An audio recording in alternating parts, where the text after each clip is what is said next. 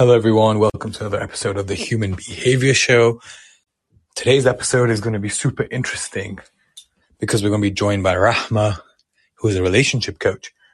So we'll be talking about all things relationships and how relationship coaching can help you improve your relationship and also find the right match. So stay tuned. We'll have Rahmah joining us.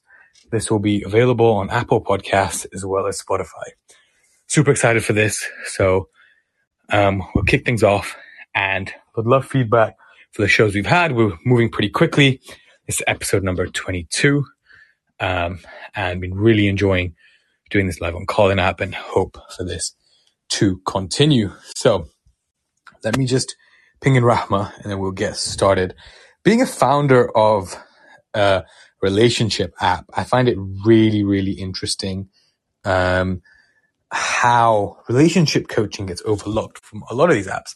And I almost think, having been doing this now for a year, that we should all have a relationship coach or have access to one because so many things we can do to improve our relationship in terms of communication, in terms of understanding things like love languages and attachment styles.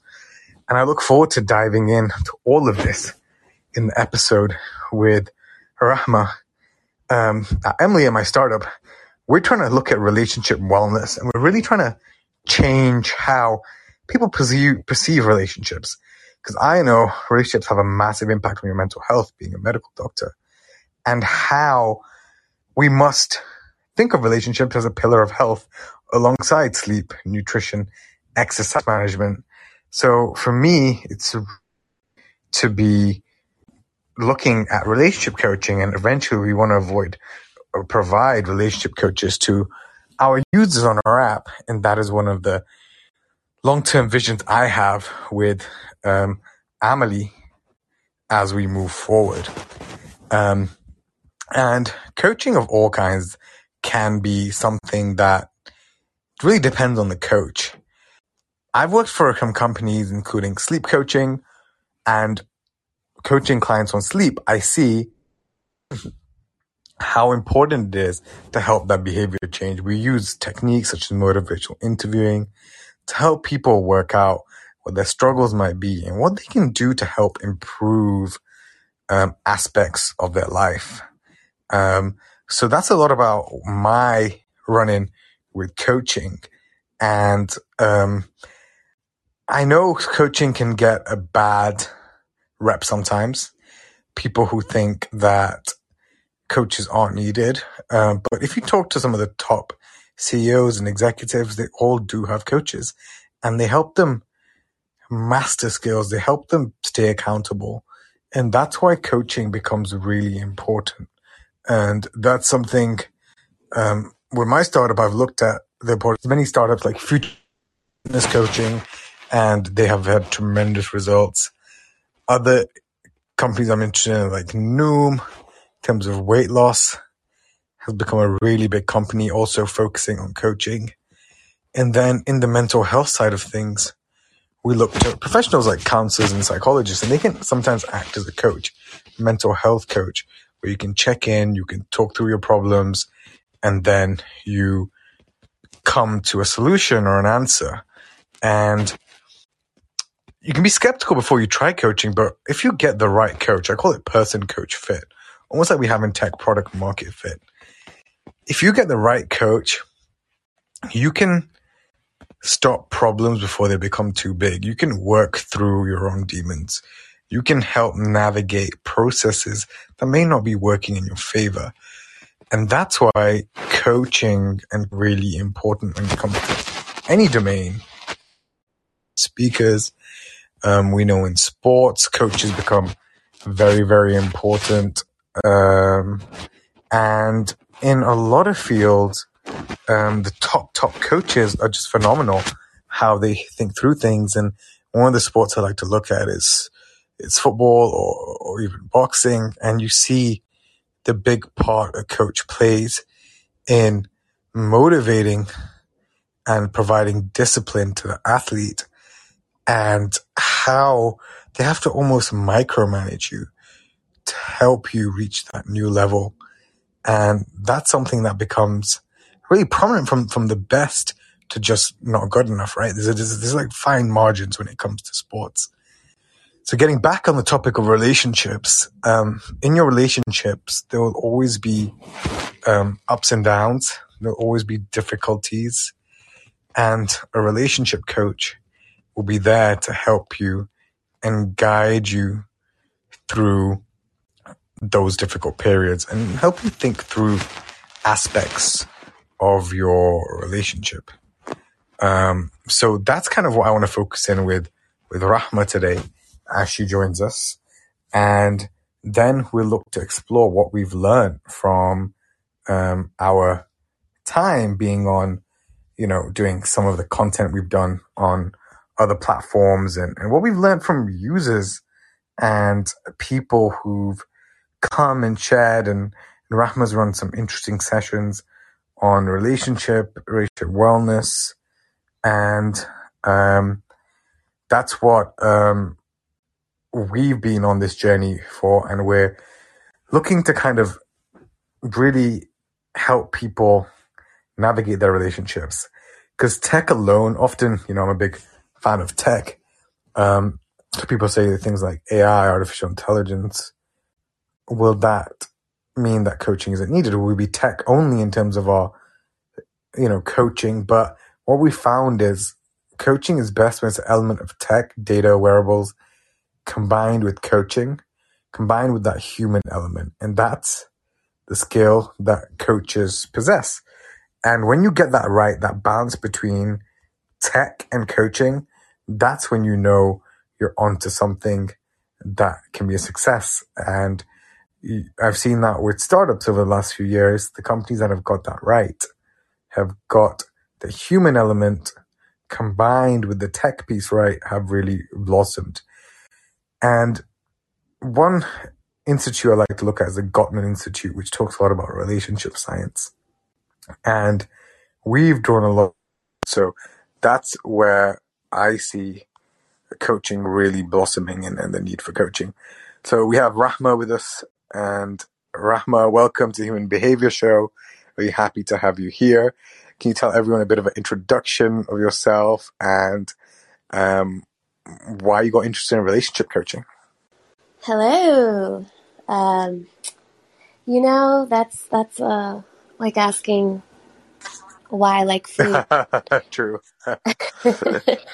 um, no, ever since I was a little girl, I had this natural interest in watching other people in their relationships, especially during their issues, I'd sit there and try to reflect who here is, you know, in the wrong, or is it both of them? Is it one of them? Um, and that interest sort of made me grow up into forming this love, you know, in love. Um, made me fall in love with just love and people and behavior and um, you know, emotional intelligence, you know, everything under that one umbrella. Um, so yeah, it, it was just kind of something that I started being interested in at a younger age. And I sort of became like the family go-to girl for for love and lo- love advice, even if I was beyond younger than than the adults in the family at the time. And I think I have the credibility now amongst my family and friends after years of offering free therapy. I know. I think, yeah. I mean, you you seem pretty passionate about it, and we've done obviously shows together, and a lot of people found what you say very useful. So, tell us what is relationship coaching, and what does it involve? Uh, you could use both relationship coaching, love coach. Um, basically, just consists of anyone who needs some help, advice, wisdom, experience, a push, you know, in their love life or lack thereof. That's a shorter and more simpler way to put it. Yeah, I like that definition actually. And what kind of things have people come to you about in relationships? What do you think are some of the difficulties and uh, when it comes to a relationship? Oh, so many. Um, where, where should I start? As we all know, there's just so much, you know, that pertains to the success of a relationship and, you know, uh, if you, you, you know, if you've experienced one, that it requires a lot of work. Um, and for those who haven't, they come and, and, and, and talk to me and ask, you know, how can I start one up or how do I know what I want in a relationship? What am I looking for? Um, am I doing this right? So it's really something, uh, you know, very broad that people come to you for advice on. The list goes on. Yeah, there's so many things. I mean, people seem to struggle with when it comes to relationships. And um, what are your ways of guiding someone through their problems? What What are some of the best ways of doing that? Really asking them a ton of questions, you know, to better get to know, you know, the client and what they're seeking. I need to first, you know, understand the core of why they're there. And to get to that point, uh, you have to ask all the right questions to really understand where they're at and to help them understand where they're at and what they want from that session. So it seems like a lot of working through um, their thought processes. So do you help guide them? I know coaching is a lot like that. Do you think who do you think needs a relationship coach, or what stage of a relationship, or any stage? Honestly, I feel like if you you know can afford it, everyone should make it a priority. Um, such as even just therapy, you know, separate from coaching, right? Coaching is more, you know, positive in nature, more personable. Therapy is is less personable, although you're being very intimate in terms of the information that you're sh- sharing with your therapist. I recommend everyone to go seek therapy, regardless of where they're at, what they've been through or haven't been through life, and I recommend anyone who wants to get into a relationship or is in one to see a relationship coach. I think I would agree, and, that's what we're trying to build our Amelie. We're trying to move people towards relationships and providing relationship coaching. So, Rahmah, can you tell us a little bit about the science of relationships? What do you think is important to know? Attachment styles. Uh, what do you? I am so sorry, so you are cutting off. Okay, yeah, no, sorry. I was saying, um, can you tell everyone about attachment styles and love languages? Are they important? Is that things you should know in a relationship? Absolutely. It's like the organs and the heart and the lungs to a relationship. The uh, the uh, attachment styles and the five love languages. Um, I recommend everyone to study upon both of those, and if you're already in a relationship, to have your partner study upon that as well if they haven't already, and if you're not in one and you're sort of dating and trying to get to know someone, to ask those questions because believe it or not, it makes a big difference in how compatible you're going to be with your partner and the success of that relationship. Rahmah, I want to know what's your attachment style and what's your love language? so, uh, you know, growing up, um, I believe I had a say disorganized attachment style, which is a mix of both avoidant and anxious. Um, and of course, that comes from from my childhood experiences, and that's something I've worked on growing up in my adulthood to get to a more secure attached attachment style, and and I'm, I'm still currently working on that. That's going to be a, a entire life type of thing, and most people you know, should aim to get to that secure attachment style. That's the goal. So you actually worked on your attachment style. So, oh yeah, very actively, very actively. So previously, put a lot of work into. so previously, what what did that mean? That attachment style. What was some of the the unhealthy traits or the healthy traits? So uh, unhealthy traits in a, a, a, an anxious attachment style and in a dis, in a in an avoidant. Is that what you're asking? Yep, yep, yep. Yeah. So you know, um, in a nutshell, uh, anxious attachment style. It's not good to always be anxious, um, and that could manifest in a, in a negative way at times because if you're particularly with an avoidant partner and you're very anxious, it could push your avoidant partner away or you're going to feel emotionally dissatisfied and and that's going to cause you more anxiety and more insecurity. As far as if you were an avoidant, um, you'd also feel like you're being smothered by your anxious partner, and in return, you know, just going to cause this this this pull, like this back and forth, push and pull of I'm not heard, I'm not understood, I feel so unsatisfied right now and that's going to cause resentment. So you want to make sure you're with someone who, you know, complements your attachment style. And um, some studies show that when an anxious person is with an anxious person, it kind of helps better than being with an anxious avoidant type of combo relationship. And those are very common. Uh, believe it or not, a lot of people are kind of magnetized towards the opposite, which is ironic since usually those become very toxic and dysfunctional. Yeah, that's uh, super useful to know. Yeah, and if you were with an avoidant, you're an avoidant yourself, kind of works out better than if you were with someone who's more anxious. But again, the ultimate goal is for both the avoidant and the anxious person to get to a secure attachment style because you don't want to be on any opposite end of the spectrum. And that can be difficult and cause a lot of relationship problems. And love language, Rahmah. What is your love language? My love language, you know, all five. all, five. all five. Everyone could answer that. Though. All five. you know, um, and it's interesting because it kind of really depends on are we speaking romantic? Are we speaking platonic? Um, if we're speaking romantic, uh, I think one of my favorites is words of affirmation, physical touch. You know, I always battle between going back and forth between the two. It just kind of depends on the day or what I'm getting less of or what I need more of that day and, and vice versa. But again, all five, you need all five to have a healthy, balanced out relationship. Yeah, I would agree. I would say my definitely is um, words of affirmation, but yeah, I need all of them.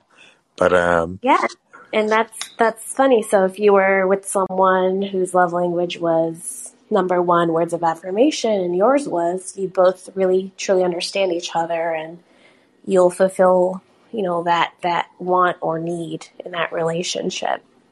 Yeah, and that works best, right? And I think when you don't know that about your partner, you might not provide that.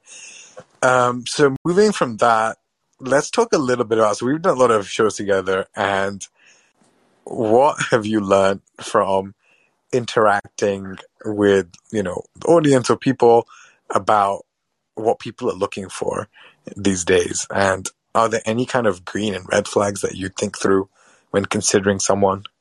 Seriously. I think what a lot of people are looking for nowadays is consistency you know communication no ghosting, especially with all the dating apps out there right now. There's a lot of that because there's just so many options, and people get comfortable, and people think the grass is more green on the other side. So people really just want someone who would respect their time, and and and vice versa. Um, I think that's one of the major challenges right now is to really just keep a hold of someone. And refresh in my memory, what was your second question? What do you think are green flags or red flags in, in people? So, would this be in the beginning stages of a relationship, hmm. or are they already? I think yeah, I think the beginning stages.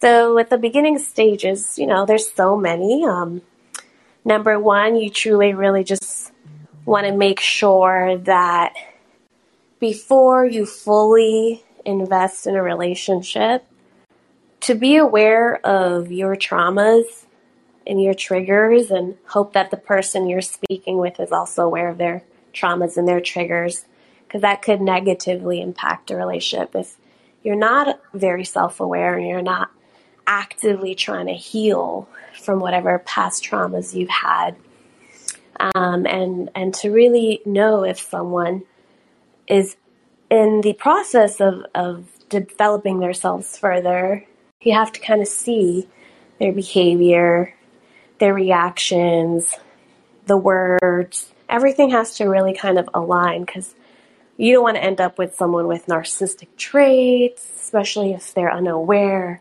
of those narcissistic traits. Sometimes, you know, m- most people do have like a narcissistic trait or two.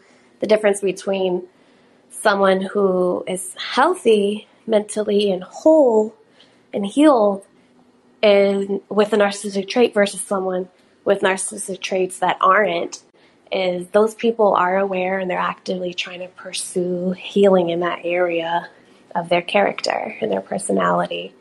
So number one thing would really be like, is this person healed? You know, or are they trying to heal? Because again, healing is an entire life thing. It's an entire life journey. It's a forever process. So you just want to make sure they're at least aware of, you know, their shortcomings or open to hearing about their shortcomings. I think that, that that's one of the most important things, really. I, I think narcissism, especially what you've touched upon, so many people fall into relationships where the other partner is narcissistic, and that becomes a huge, huge problem. And I think you sharing that is super useful for people who might have to look out for those type of traits because those people can be very charming, right, Rahmah? You can really fall for that. I mean, in terms of charisma and all of that. Yep, they're extremely charming and they're really good at mirroring you to a point where you're like, wow, like I really like this person because they mirror your good qualities. So they kind of deceive you through that. And, you know, you really want to watch out, like you're talking about red flags, love bombing. If someone is too much too soon or too pushy, you know, that's a red flag. And, you know, someone that's not transparent or very secretive um, and not fully open and vulnerable. Those are other red flags. But we can talk about red flags for life. But some some green flags are, of course, opposite of that. You know, they're very open and vulnerable, and they're taking their time getting to know you, but not so much time where you feel kind of disrespected, like your your time is not being, you know, valued. Um, these are just very quick couple of surface level green and red flags. But yeah, there's there's there's narcissism is very high in this day and age, and that's why that's one of the things I put to the forefront because it, it is very prevalent nowadays. I would 100% agree. And Ram, I'm going to ask you something controversial, so I hope you're ready for it. yeah, let's let's. let's, let's what are your thoughts? how ready I am. this is actually one of the questions on our app that Anon put in. What are your thoughts on gender roles? Do you think in this day and age, gender roles should exist to an extent in terms of um, roles and responsibilities in a relationship a man has and a woman has, husband and wife, or even with things like childcare, etc. Can they be split evenly, or you know, certain responsibilities you expect the dad to do, and certain expectations you the mother to do, and similarly, husband and wife? What What are your thoughts on that? Really depends who you're asking, right? You know, if you're asking me from a Muslim American perspective, Yeah, that's what I you know, want. versus I want that Okay, perspective. so from a Muslim American perspective, I know personally my rights as a woman, and I know, you know, the man's rights in Islam. So that's something that I think everyone should honor. As far as, you know, nowadays, a woman working and having an education, but also us being the only ones who could, you know, give birth and and and and milk a baby, you know, a man can never do that. And at the end of the day, women are women, men are men. We have different bodies, different wants, different needs, and if each partner could, could kind of cater to that, try to at least inform themselves or educate themselves on the their their partner, the opposite gender. One good book is um, "Men Are from Mars" and "Women Are from Venus." That sort of kind of helps, uh, you know, get you to understand how men work and how women work. Um, but apart from that, you know, it's more a personal decision between two partners. And as long as the other partner doesn't feel un- like there's something unfair, imbalance, you know, in the roles and responsibilities, it should be fine. I mean, if the woman is working and the man is also working, but the woman here is also pregnant and has to like also breastfeed throughout the night and the man is kind of sleeping, you know, he can help out in, in, in other ways, of course, to balance that out.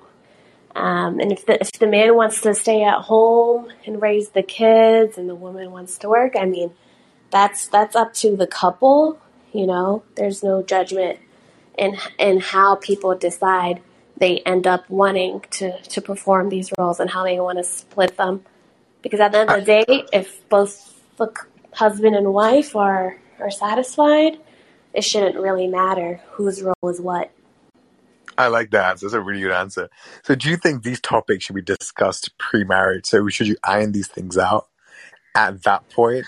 Oh yeah, I mean, these are one of the major things that should be discussed. You know, like, hey, what do you expect uh, in terms of who works, who doesn't? Do we both work? Who provides? Who stays home with the kids and raises them throughout the day while you know they may be at the other partner may be at work? These are very important questions. It's kind of builds the foundation of you know the direction a relationship will take. You're absolutely right. And I think if you don't discuss them, you can get into trouble with expectations later on. So how do you navigate? Say husband says they don't want to do A responsibility, but they say, okay, we'll do B. Is that something that make something really random? For example, the, the, the husband is like, okay, I can't change diapers, but I'll do this and I'll do the cleaning or something else, right? And you don't have to do that. Is that something that is decided by the couple? Do you think that's fair to say beforehand? Or um, should both people be willing to do everything? I think just as human beings individually, everyone should aim to be very well rounded human beings, right? Whether you're, you know, married or not. But particularly if you become a parent, you know, you want to make sure that you are well rounded in parenting, that you know how to do things and not just rely on your partner because your partner could be very sick that day. Who's to clean the baby's diaper?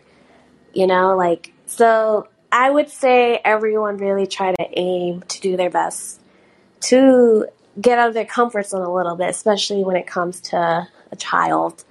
Um, but again, you know, if two partners agree, like, you know what, I can compromise on this, then so be it. I think that's a really good approach because Rahmah, we you know, in sometimes in our cultures, like obviously America, UK is different, but if you look back to you know the Middle East, Central Asia, Pakistan, Afghanistan, there are very um, specific gender roles at times, right?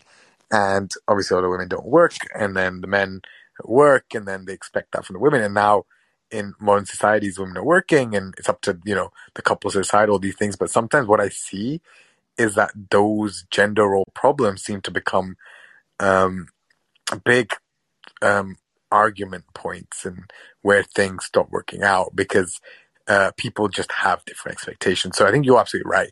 Having a checklist of expectations before you get into something super important, so the other person doesn't just assume, right? I think assumptions are the worst. What do you think? I think assuming something uh, never does anyone favors. Absolutely, I think some people don't want to ask those tough questions because out of fear of, oh, you know, I really don't want to hear the answer to this because I really like this person. Uh, I don't want it to go downhill, or I don't want them to give up on us. Um, you know, after I kind of speak up what my expectations would be, because at the end of the day, you know, you're gonna be your worst enemy if you don't speak your truth, your wants, your needs, your expectations. Um, and you also don't want to mirror again your partner's wants, needs, and expectations because you're going to be unhappy in the long run if you have to fake this thing you know, that you promise, but you can't, you know, fulfill, both partners will end up being unhappy. And you really want to protect, you know, the outcome of your future by having these conversations, these truthful and, you know, um, brutal conversations. Yeah, it makes life a lot easier. And, and, and same with, guess when you look at compatibility, in terms of people's like, you know, political, religious beliefs and views, what are your thoughts on that? Do you think that should be also discussed? They can always be contentious at times. Um, and is that something that's fair to discuss? Is it fair to be like, I religiously expect this, this is because I also do this, this is, for example, let's take, let's take smoking, right? So me being a health fanatic, a doctor, like I'm like, okay, I can't be with someone who smokes, right? Now I know socially a lot of people, for example, do shisha, right? And that's something that's commonly done. A lot of my friends do it as well. But for example, for myself, my wife, I wouldn't want her to do that. So would it be fair to me to say like, look, I expect you to not do that? You know, like, is that something you think is fair or no fair? I would say it becomes fair if the person you're asking, you know, is okay with stopping it to keep you happy. Um, but again, you don't want to get yourself into a relationship with someone who has to, you know, take away part of what they do that makes them happy to make you happy. But, you know, again, relationships are compromising left and right. So it really just depends if this thing you're asking them to do or not do is truly and deeply affecting their level of happiness in the relationship or not, you know? So if you're in the dating process and you talk to someone and they smoke shisha and you tell them, you know, I don't do it and and I expect my partner not to do it, but the person you're talking to does, and that's an opportunity for you to kind of delve a little bit deeper into the topic to see if there's any possibility that your relationship would be successful if they were to stop and make that compromise for the both of you, or would it cause years of resentment where it'll push the both of you away? You know, so it becomes fair when it feels fair for both partners. It can it can be unfair if you're already in the relationship and they've mentioned like this is not something I'm going to stop. This is something I'm going to be doing every now and then with my friends, etc. And you tell them, "Well, I don't want you to do it." You know, that's when it might be a little unfair because they've already communicated with you. This is not something I'll compromise. Rahmah, I've loved talking to you about these uh, topics. I think this has been a very genuine question, and I think um, uh, this is what I think people find really interesting to find out because the things that come up again and again, and some people don't foresee these things, and often you're wondering, what would I do? What would someone else do? And I think thinking through them, and I think you've explained them really well, a very balanced approach of thinking from all perspectives and then coming to a conclusion and considering your partner and everything as well, right?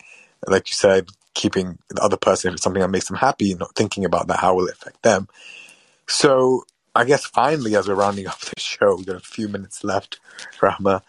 Um, I think relationships can be difficult, can be hard finding the right person. And at my startup, we're trying to help people maintain relationships and improve themselves, and therefore they can be in a healthier, happier relationship, and that hopefully improves their mental health as well. Because we know the person we pick is detrimental to our behavior and our mental health. Absolutely. So with that, we're saying have the hard talk. Don't shy away from it. Right? Don't try and change someone.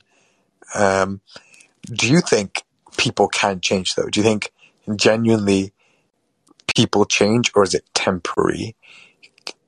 What are your thoughts? I believe at the core, at the core of who someone really is, it is very challenging to change that core of somebody else's core. However, progress, improvement, refining a personality trait, characteristic, those are all possible. Um, you just really have to see the foundation of who this person is and be okay with that foundation. If you're okay with that foundation and, you know, there's imperfections above that foundation, those things could be worked on. The foundation itself, you have to be pretty overall happy with with this person's foundation before you try to move forward with getting to know them on a deeper level. I love the answer around Rahmah. Rahmah, thank you so much uh, for coming on. I actually want to start a relationship with Rahmah again on Clubhouse, hopefully soon. Uh, they will fund those rooms. Yeah. Um, it's been, I think, a year since we haven't. Half has been a year already. Well, we'll get them started, hopefully. Maybe we can do them twice a month or something like that. Something that fits your lifestyle as well. Uh, something that's sustainable. But Rahmah, where can people follow you? Where can they reach out to you? Can you please share that? Sure. Uh, Girl Eating Global, or just my name, Rahmah Popal on Instagram, Rahmah Popal on Clubhouse, and Rahmah Popal on this new app that I just downloaded today, Call It. yep, yep. I'm always getting people on new apps. Um, this has been brilliant, Rahmah. Thank you, everyone, for listening in. This podcast will be available on Spotify and Apple Podcasts. This is episode number 22 of the Human Behavior Show that launched about a month ago. So going pretty quickly. And Rahmah, I really appreciate you being here and hope to catch up with you pretty soon. It was a pleasure. Thanks for having me. And take care, everyone. Bye.